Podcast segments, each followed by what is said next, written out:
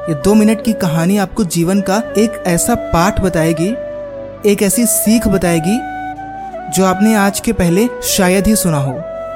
ये कहानी जुड़ी हुई है संत कबीर की लाइफ से, जो कि बहुत अलग है। संत कबीर अपनी बातों की वजह से, अपने लेख की वजह से बहुत ही ज़्यादा प्रसिद्ध थे।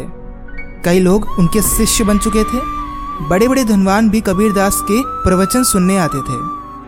अब इतनी बातें अगर मैं आपको बता रहा हूँ तो आपको ऐसा लग रहा होगा कि संत कबीर के पास अब बहुत सारा पैसा होगा। अब तो वो केवल पैसे पे खेलते रहे होंगे, पर ऐसा कुछ भी नहीं है। कबीर दास कपड़ा बुनने का काम करते थे, और ऐसा नहीं है कि जब उनके पास कई सारे लोग आने लगे तो उनसे पैसा लेके काम करना बंद कर चुके थे। नहीं, वो हमेशा ये काम करते रहते थे। उन्होंने कभी भी इस काम को करना बंद नहीं किया। तो एक दिन क्या हुआ कि उनके यहाँ पे एक धनी सेठ आ पहुँचा। उस सेठ ने संत कबीर से कहा कि आप इस तरह कपड़ा बुनते हैं तो इससे हमें शर्म आती है। आप हमारे गुरु हैं। आपको आराम से रहना चाहिए। आप हमें बताइए आपको क्या चाहिए? कितना चाहिए? हम आपकी हर एक इच्छा को पूरी करेंगे। तब कबीर दास ने सेठ से कहा, कि मुझे आपकी ये बातें सुनकर शर्म आ रही है। आप इतने स्वार्थी कैसे हो सकते हैं? मैं तो कपड़े बुनने का ही काम करता हूँ।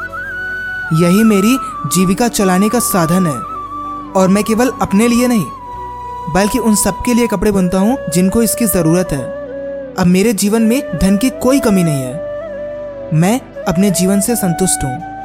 मगर आप अगर धनवान हैं और किसी की मदद करना चाहते हैं तो आपको ज़रूरतमंद लोगों को दान करना चाहिए। मुझे दान करने का कोई लाभ नहीं है, क्योंकि मैं संतुष्ट हूँ और संपन्न हूँ।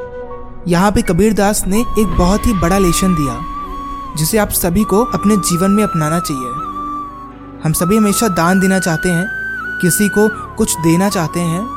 कबीर दास ने बड़ी अच्छी बात बताई है कि आखिर हमें दान किसे देना चाहिए। उन्होंने कहा कि भले ही आप धनवान हैं, पर पहले से संपन्न लोगों को दान देने का कोई लाभ नहीं है। आप मुझे दान देकर प्रसिद्धि पाना चाहते हैं, जो कि सही नहीं है।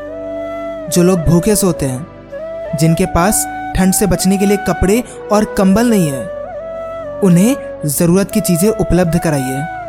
उनका भला करिए क्योंकि वही असली दान है। दान उससे देना चाहिए, जिसे उसकी ज़रूरत है। खाना अगर बांटना है तो उसे दो, जिसके अंदर भूख है।